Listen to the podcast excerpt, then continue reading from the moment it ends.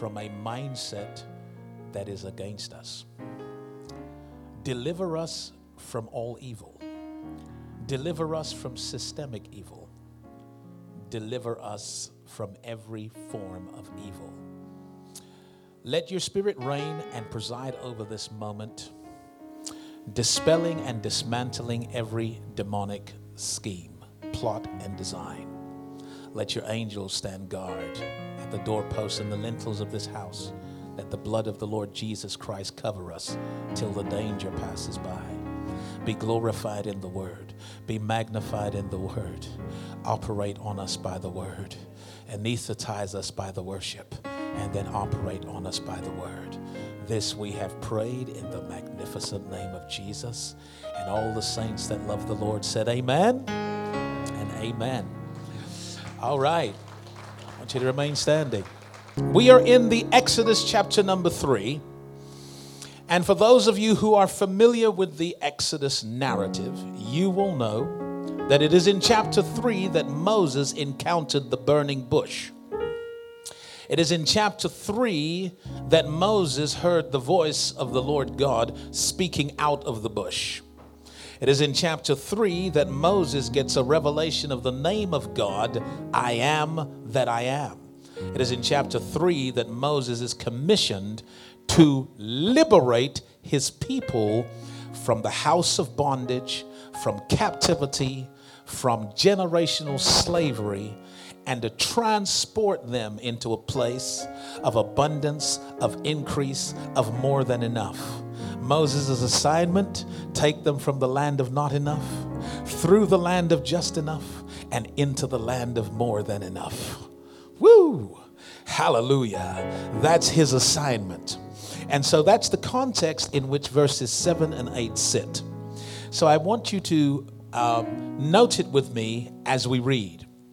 And the Lord said, I have surely seen the affliction of my people which are in Egypt, and have heard their cry by reason of their taskmasters, for I know their sorrows.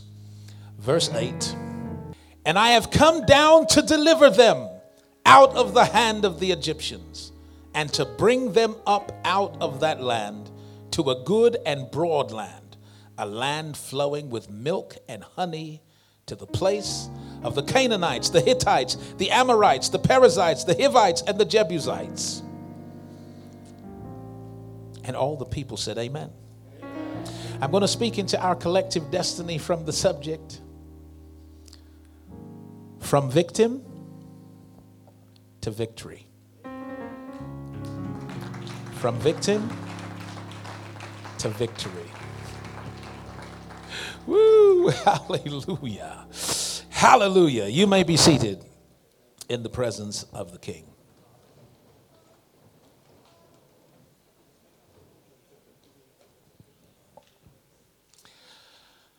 So I'm going to have to go at lightning speed, and uh, please uh, do take notes and uh, get hold of this uh, recording or view it in the church in the house because I'm going to try to say a lot in a short space of time, and I'm going to ask for your undivided attention. I want to talk about the journey from victim to victory, and I want to make a distinction between victimization and victimhood. Victimization and victimhood. The truth is that we are all victims in the sense that we have all had things perpetrated against us, things we did not initiate, things that turned up and we had to manage. We're all living in a society in which there are power structures bigger than, than the individual. And we um, all get stuck in traffic. When you're stuck in a traffic jam, you're being victimized because you're a victim, right? But victimhood is a mentality. Victimhood is an orientation. Victimhood is a way of not only seeing your challenges, but a way of describing your challenges and a way of relating to your challenges. That, that's victimhood. So I want you to notice in our reading that Israel are victims in that they are enslaved, and God has seen their afflictions and he's heard their cries by reason of their taskmasters who represent power structures much bigger than them who are lording over them and controlling them. Right? But God speaks into the experience of victimization and says, I'm going to deliver you, and there is better for you, and the best is yet to come. I'm going to take you from this place of victimization to a place of victory. And of course, those who received that word by faith uh, embarked on a journey. It didn't just happen, it was a journey. And they embarked on the journey, and it took some 40 years before, uh, before a people stepped in to the abundance and the victory that God had promised from the very beginning. So I want to address this subject of a victim's mentality because it is not possible to awaken the leader within you or to awaken aspiration within you or to awaken energy within you whilst you harbor or entertain a victim's mentality. Once you entertain a victim's mentality, you have secured the death of your own dreams because your dreams cannot breathe in an atmosphere that is constantly scapegoating and poor meing. I wish I had some help up in here. When you read the Genesis, particularly the first 11 chapters, understand that you're not reading um, a concise chronology of actual events. And I know that's offensive to some people who just haven't been to a Bible school, right? But for the rest of you, uh, Genesis is summarizing in picture language things that it would take too many volumes to, to document. And so I know we like to envisage the garden, Adam and Eve, an apple, a snake, right? And I'm not saying they were not, but I am saying that they represent much deeper, more profound, more fundamental truths that are spiritual, psychological, social, and economic.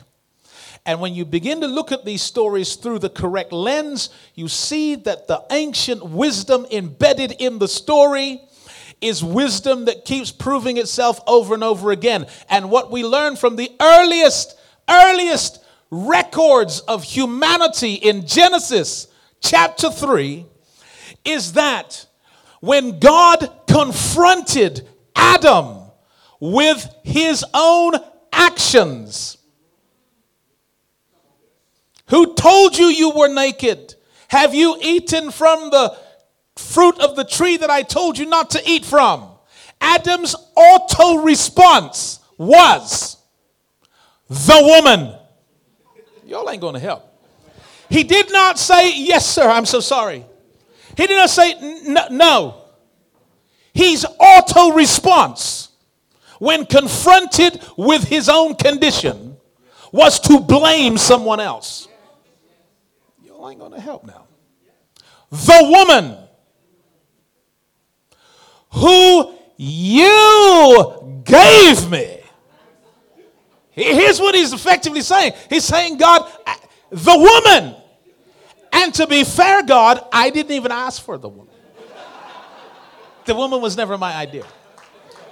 So if you really want to know what's gone wrong here,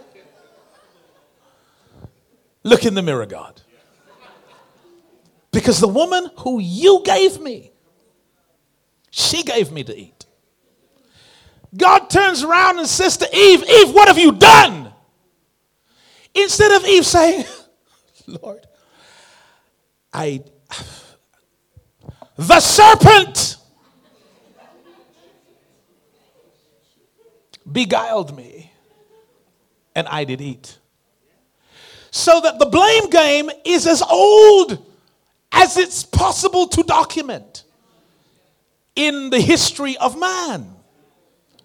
And it reveals the fast track to your social, economic, political, spiritual demise. The fast track to converting your garden into a wilderness is to not take responsibility for your own decisions, emotions, actions, choices, but instead to decide that it is someone else's fault. This is endemic. This is in us. This was in Adam. Adam, did you eat? The woman. Eve, what have you done? The serpent. Is how we do. And so, what we learn from the earliest chapters of Scripture is that if you play the blame game and win, you lose the life game. If you win the blame game, you lose the life game. How many are interested in losing the life game? Anyone interested in losing the life game? Shout no. Some of you don't know, do you? Because you just looked at me. Now, you don't want to lose the life game. You lose the life game, you're perishing. You lose the life game, you're suffering. You lose, you lose the life game, you're lonely. You lose the life game, life doesn't work for you. But what we see in the very beginning is that the fast track to losing the life game is to play and win the blame game, to actually point at someone else or something else and make it the reason why you are where you are.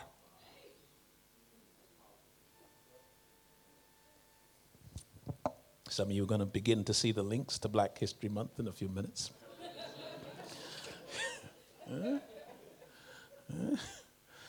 Because sometimes we need to set up filters in our own mind so that we are not polluting our mind with victim language, which is cultivating a victim's mentality, which expresses itself in blaming everything and everyone for your own condition. Everyone but me. It's this, it's that, it's them. That's why I am where I am, because of them, that, him, her. It's the fast track right in the Genesis to absolute chaos and demise. So I'm going to get kind of deep today. Do you mind if I get deep today? Yeah, I pulled an article off the internet. I'm going to have to read it out today, so you're going to have to pay some attention. It's called 11 Signs of the Victim Mentality. Y- y'all, y- y'all ready for this?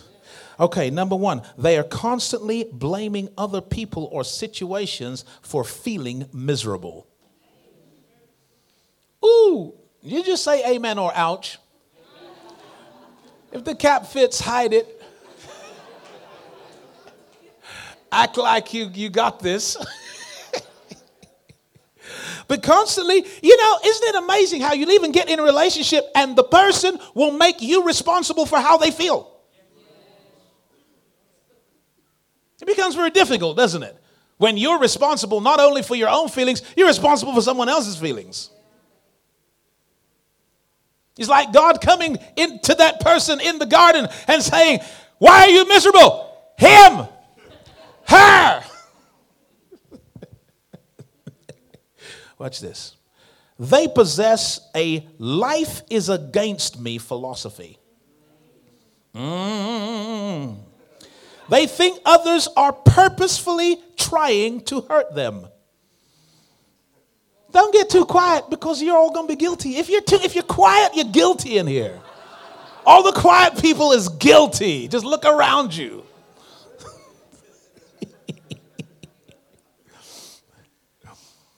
They're cynical or pessimistic. Number five, they feel powerless to change their circumstances. Number six, they enjoy sharing their tragic stories with other people. Can I just can I just break this down for you? How are you is not a license to pour every crisis in your life into my eardrum. But you know, some folks, how are you? I'm sorry I asked. Oh my God. It's too much. You know, you know, even if you count, if there's nothing good you can think of to say, you know, the biblical piece is we say it is well. and that was what a woman said to the prophet while her son was dead at home. He said, How are you? She said, It is well. that was just her speaking by faith. And sometimes you have to speak by faith because how are you is not always an invitation to really begin to unpack. By the same token, there are some people that literally cannot hold a positive conversation. The content, even if you start it positive, the content will swerve to negative. And all of a sudden, it's what a wicked, evil society that we live in, how bad the government is, how bad the everyone is, how negative. Church is horrid, everything's not working, uni's rubbish, everything's bad. And these people, they, they are, that's where the conversation is going. And sometimes you finish the conversation and you want a shower. You feel like you've been sprayed with stuff that doesn't belong on any human being. this is getting deep. They have a habit of blaming, attacking, and accusing those they love for how they feel. I'm sorry, you better say something or it's you, you're guilty. The victim mentality is not really going to go up to the perpetrator that they think is perpetrating the offense, the persecutor that's persecuting them. They're not really going to stand up and talk to the government. Instead, they're going to they're going to project it onto the very people they love. So that they're the ones that get the brunt of your anger. And it's it's a common. In other words, I'm reading it from this because to, to say I didn't write this. I'm about to preach something, but I didn't write this. This is the result of studying a particular mindset, a way of processing life, and orientation, which is called a victim's mentality. And when someone has it, they exhibit it in different ways. One of the ways is they attack or they blame people that they actually love for how they are actually feeling. Number eight, they're constantly putting themselves down. Help me now. If you're too quiet, say it again. Okay. They believe they're the only one being targeted for the mistreatment. That's right. You keep quiet, you're guilty. They refuse to analyze their beliefs or improve their life. Even when things go right, they find something to complain about.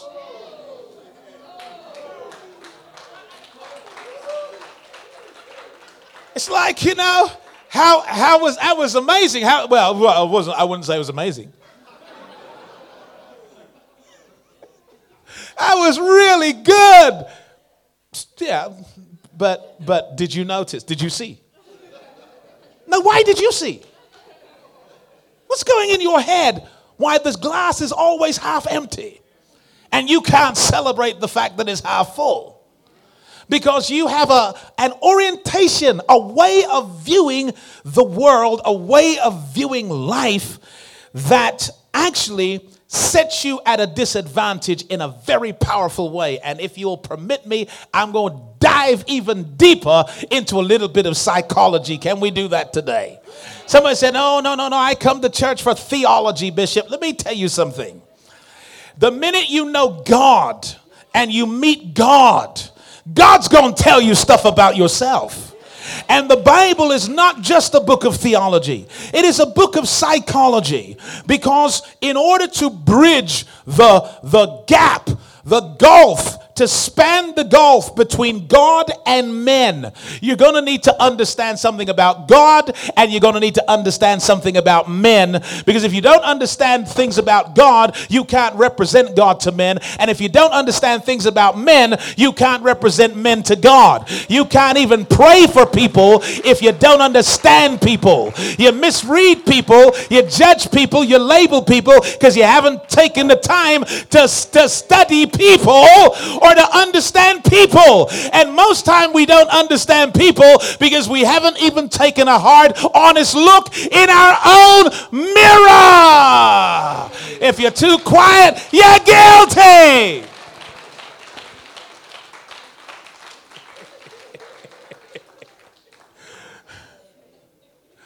So I want to introduce you to the work of a gentleman called David Emerald. And you can take a note of this because he wrote a fable, uh, uh, a novel, so to speak, very short. You could read it in a weekend, and it's called The Power of Ted. The what? Right. He's not the founder of the TED Talks. This has nothing to do with TED Talks. He's the, he, he wrote a book called The Power of TED. And TED stands for the, the Empowerment Dynamic the empowerment dynamic. Woo! So it's about the power of this empowerment dynamic. And it's told in a, in a, in a story, uh, in a fictitious story, but it's become uh, a, a major piece when it comes to thought leadership about why it is that some people are able to make progress, take control, turn their life around, and other people are not able to. And he draws a distinction between this empowerment psychology and this, this, uh, this victim's mentality. Woo. So he begins to break it down. Can I break it down for you? Okay, so the victim's mentality he describes as the deadly drama triangle. Drama triangle. That's right. And I know we're here in Black History Month and we're supposed to be talking about kings and queens that came from Africa. So let me address the kings of complaint and the queens of drama for just a few moments. Mm-hmm. Because some of us talking nobility and royalty are drama queens and kings of excuses. That's right. If you don't say nothing, you're guilty. That's right. That's how we get the crowd moving up in here. That's how we do here.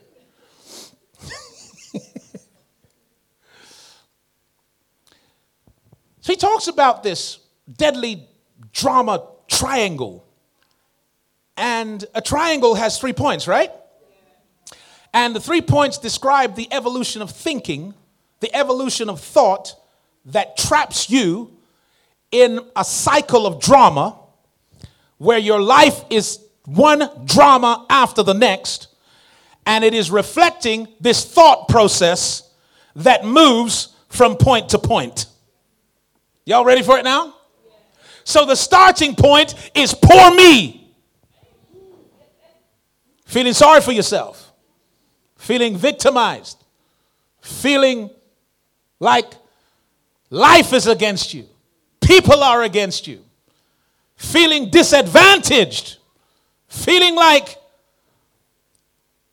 poor me and why me. Sorry for yourself. He says this now evolves and it moves to the identification of persecutors.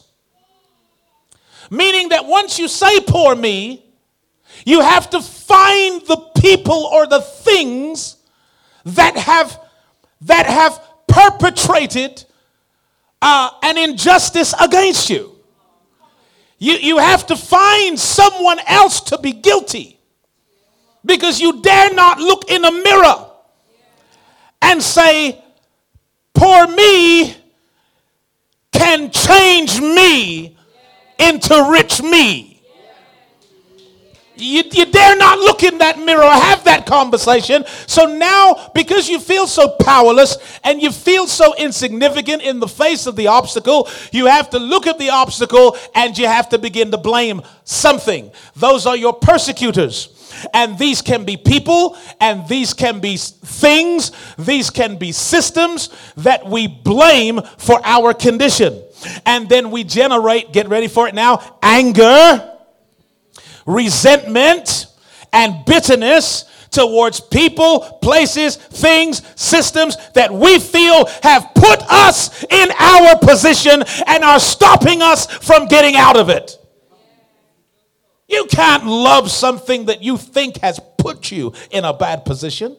You can't love or celebrate something you believe is trapping you in a bad position. You can only be angry towards it. You can only be resentful. You can only be bitter. And it comes out in your language, comes out in your comments, comes out in your facial expression. It comes out in your over your general conversation that you're angry. Who you angry with? Not yourself. No. I'm king and queen. I know I'm not angry with me angry with them. That this is the reason why I don't have a job. This, that, them, they is the reason why I don't have a partner. This, that, them, they is the reason why I don't own a house right now. This, that, them, they is the reason why my album hasn't broke. You meet them, don't you? Meet them. We meet them in the fraternity of singers and artists who are convinced that the reason why you haven't made it is because some guy in the system is a prejudice. He's blocking me. They don't like me. They don't like my size. They don't like my height. They don't like my shape. They don't like where I've come from. It's them. It's all them. You get angry towards them because it's all them. You, you, you, try your best not to even mention people that really made it that look like you because that's just a freak accident. That's I don't know, you know, I can't explain why why this, this these people blew up, but I just know the whole system is against me. You see it in church. It's them, it's him, it's her. Why I didn't get that post, that role. It's someone else. It's always someone else. Never you, it's someone else.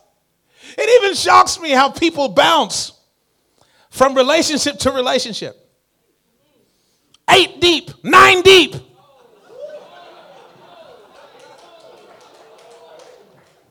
and all the guys are the same.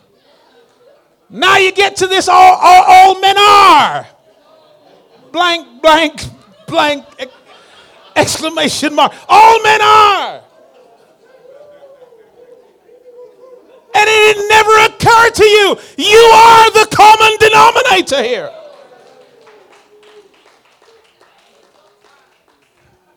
You're the one constant in the whole story. It never occurred to you. The penny never dropped. These pastors, you know, churches. I pastored several churches. I don't even believe in church people no more. Pastor, have you not, did it never occur to you that you are the common denominator in all of these churches that you pastored? you to think about it. And business entrepreneurs are the same, you know? Just customers are like this, people are like that, people don't want this, people don't want that. How do you know that? Because this is my fifth business and still the people the same.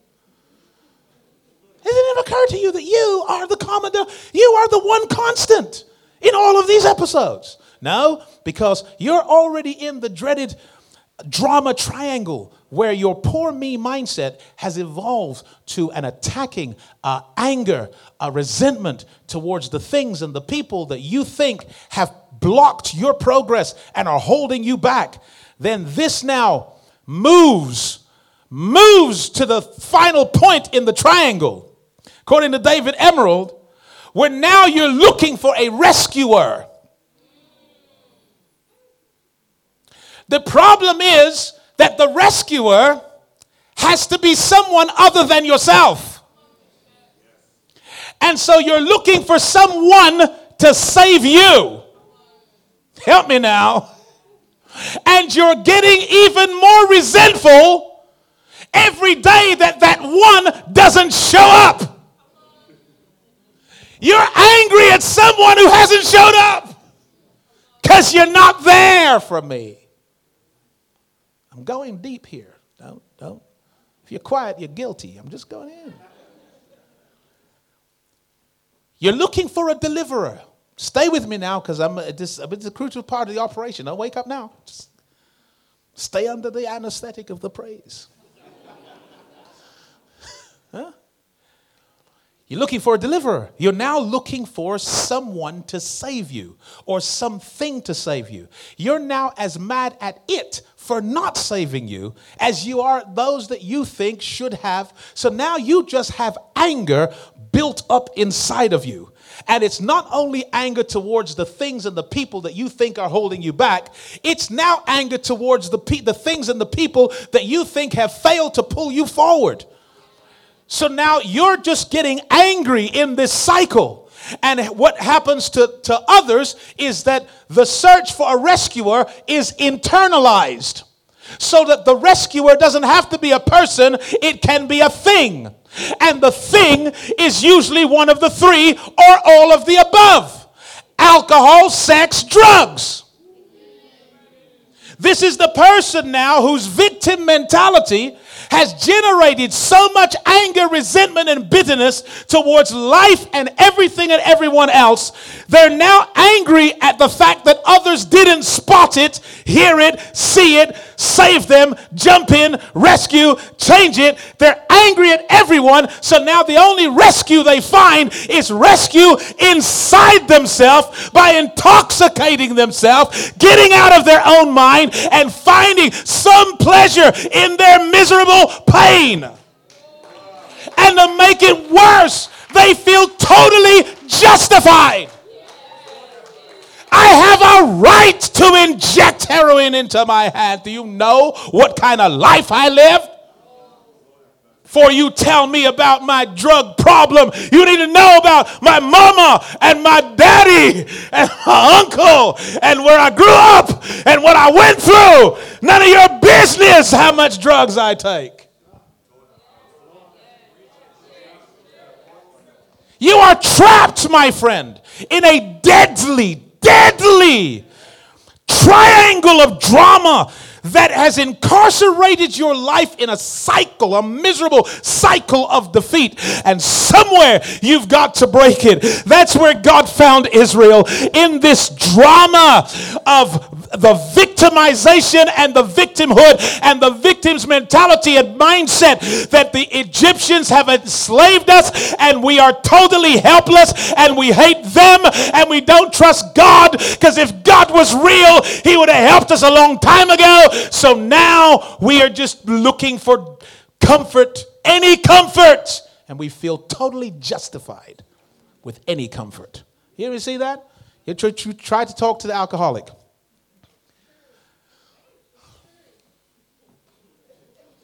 Don't you think you should chase that, bro?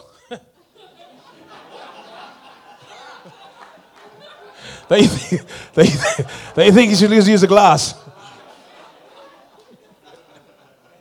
Bro, don't you think you've had too much? Listen, don't talk to me about how much. You can't feel my pain. What pain?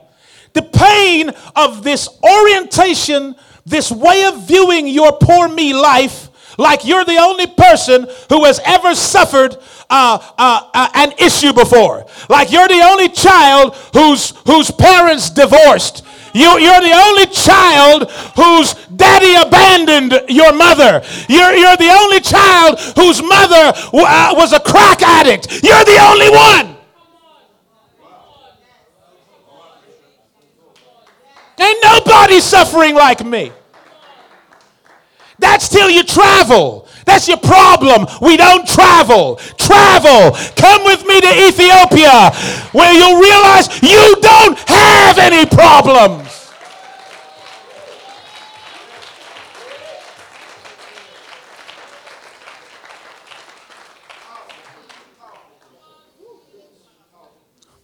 In Ethiopia, my sponsored child felt so proud to bring me into his home. He held my hand with pride. This is where I live. It was made of mud. Mud. And he found some happiness in the mud. And his mother had cleaned everything up. The mud. Because I, we've got a guest. Pride. And here we are. Hmm? I've got a right.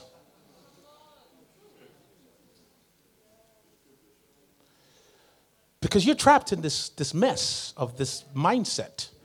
And yeah, it is Black History Month. And I'm telling you, as the body of Christ, we need to declare so much war on the victim's mentality because what it does to an individual, it does to a group of people too. When a group of people obsess about all the forces that are working against them, all it generates is, is, is, is anger, animosity, bitterness. Then, when you look at those that you think should be uh, making a difference and they're not, you're angry over here. So I meet people all the time. They're not just angry at the cops, they're not just angry at the government, they're not just angry at the status quo, they're also angry at good people. They're angry at the church. Where's the church? Where's the church when I was being evicted. I said, Have you ever been to church? I say, No, no, no, you tell me where's the church. Give me an address. Church didn't help me. Don't even believe in these different people no more because nobody is there for me. Poor me. Now the drugs, the alcohol, the sex, with anyone, anytime, any place, anywhere. God, I should never have done that just now. Edit the thing, man. Praise God. Gone too far. Said too much. You see how people, people are just reckless. And before you know it, there's a whole generation of reckless people. You try and talk to them, they're just angry. Angry with everyone. Look at us. Look at the state we're in. Hold on. Are you the only ethnic minority in Britain? Uh, it's just your story, right? You're the only ones that have ever been enslaved, the only ones that ever had the, the, the, the racial discrimination and social injustice. Just you isn't it? Yeah. No. Every ethnic minority in this country went through a process and had to make a decision. But they had, they had the power to choose a mentality that would keep them in defeat or a mentality that would bring them to victory. And I'm here to preach the mentality that brings victory is not a victim's mentality. You have to break it somehow. And I'm going to take us there if you give me a few more minutes because uh, uh, in, in, in, in Emerald's book, he juxtaposes this, this drama, this, this this triangle of drama with what he calls the empowerment dynamic. Again, it's another triangle. Hear me now. It's another triangle, which means it is uh, it's a train of thought that is moving you. It's an orientation. It's a way of viewing life. It's a way of interpreting life. It's a way of speaking about life that moves your thought process processes around these three points. And so here goes. Number one, the person doesn't say I'm poor me. The person says I am a, I am and I can. I wish I had some help up in here. I am and I can. You see, you've got to get to the place where your I am overwhelms the poor me. To where you dare not call yourself poor because of the I am that you are. And when you get to the essence of the I am that you are, the next piece is I can. That's why I always say to folks, uh, until you get to I can,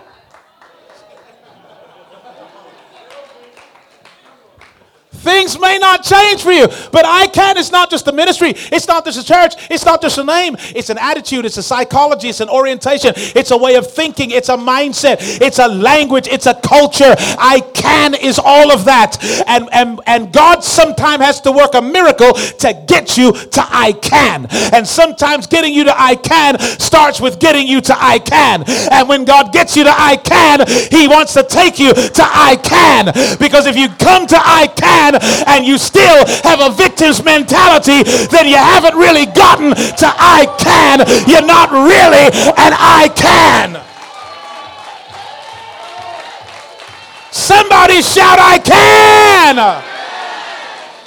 That's the place God wants to get you to. And he says it's the mindset of a creator. It's the mind of a creator.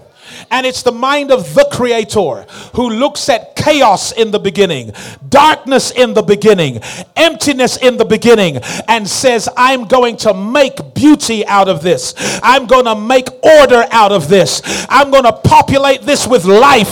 I'm going to change everything I don't like.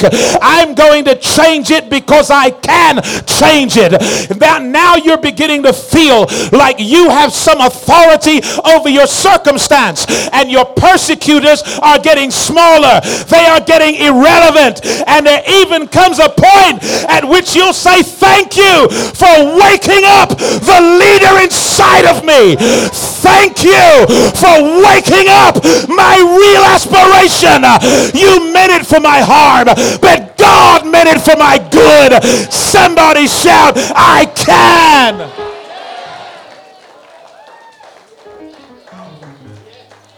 That's where you start with the mind of a creator.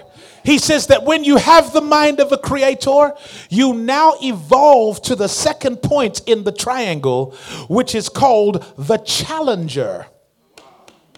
Because once you believe you can, you begin to challenge yourself. That's what goals are. They are self imposed challenges. When you set a goal, you're challenging yourself Somebody help me preach up in here. When you set a goal, you are challenging yourself. And when you stop challenging yourself, you're slipping back into the victim's mind because so long as you believe that everything wrong in your life is their fault, you've disempowered yourself, you've taken the power out of yourself, you put it in the hands of other people, so there's no need to set yourself a challenge. But when the power is back in your hands, you set yourself a challenge challenge. You say, Everything I don't like about my life, I set a goal to change it. I don't like my income, I'm going to change it. I don't like my weight or my shape, I'm going to change it. Somebody shout, Yes. I don't like where I live. I'm going to change it. I don't like how my business is going. I'm going to change it. You challenge yourself. Now you have a culture of self improvement. You have a culture of self development. You have a culture of ever increasing growth. You have a culture of lifelong learning. You now love books. You love uh, motivational audios. You love videos that empower your mind. You love a word that challenges you. You need the challenge because your creative mindset, it automatically moves towards self imposed challenges. I close with this. The next point in the triangle is called the coach. Woo! Because once you set challenges for your life, you need to find the coach in yourself to encourage you to keep on keeping on. You know what a coach does when you're working out. How many of you know what I'm talking about in theory? What a coach does when you're working out is when you think you have pushed the last rep that you can possibly do that coach is going to say, There's one more in there. There's one more in there. You've got another one in there. Give me one more. Give me another one. And when you give them that other one, there's another one in there. There's another one. And the coach is pulling out of you. I mean, this guy I used to do workout with, I'm t- I didn't know if it was a devil incarnate. I didn't know if it was Damien the Omen from the whole series of the Antichrist. But this guy, he had this thing about press ups. He said, That's it. Give me 20. I want 20. One, two. And to me, 20 for you guys was 200, right? That's the equivalent ratio. 20 for me is 200 for you. So if you don't believe me, let me sit on your back and you do 20. Now let's watch this. You understand what I'm saying? Don't be judging a brother now. do it with me on your back. So here's what the guy does. I'm like 19. I know I've done it. 19, you got to work, it? I need to go 19 and a half.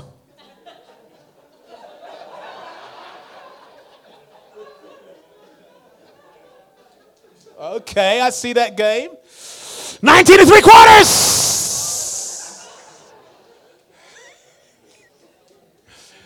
Because the coach always believed there was more in you, always believed there was better in you, always believed there was stronger in you, would always push you to get it out. And you need that person in your head telling you that there's more in you, that there's better in you, that, that, that there's more strength than you know, more wisdom than you know.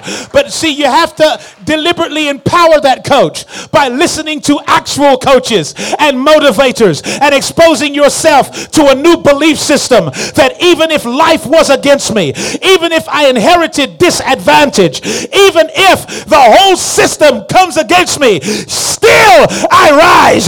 Still I'm coming out of this. Still I'm going to make it. I'm going to win no matter the odds that are stacked against me. Because ultimately, your Bible is the story of little people overcoming big obstacles by the help of God. It's little people overcoming huge hurdles by the help of God. It's a slave class becoming masters by the help of God. And if that's the story of my Bible and I believe my Bible, then I believe it's about me. That uh, it doesn't matter where I started, it matters where I finish. And I'm not giving power over my future to anything or anyone. You don't get to decide how successful I'm going to be. You don't get to decide my outcomes in life. No government decides it, no system decides it. Race and racism does not decide it. The economy and its drama does not decide it. I decide. Somebody shout, It's up to me. Y'all should be on your feet right now. Y'all should be on your feet screaming and clapping and shouting and going crazy that's the word of the Lord. Hallelujah. So bow your head in Jesus' mighty name. Father, I pray that by the authority in the blood, the name, and the word, the victim's mentality will be exposed and expelled in Jesus' name. Let the victim's mentality be broken, defeated, and cast out in Jesus' name. Let it be discovered and dismantled by the power of the Holy Spirit. Take us on the journey from victim to victory because we don't want to be victims no more. We want to be victors now.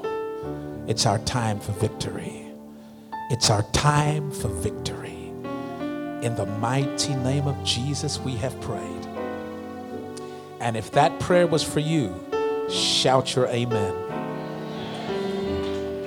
Hallelujah.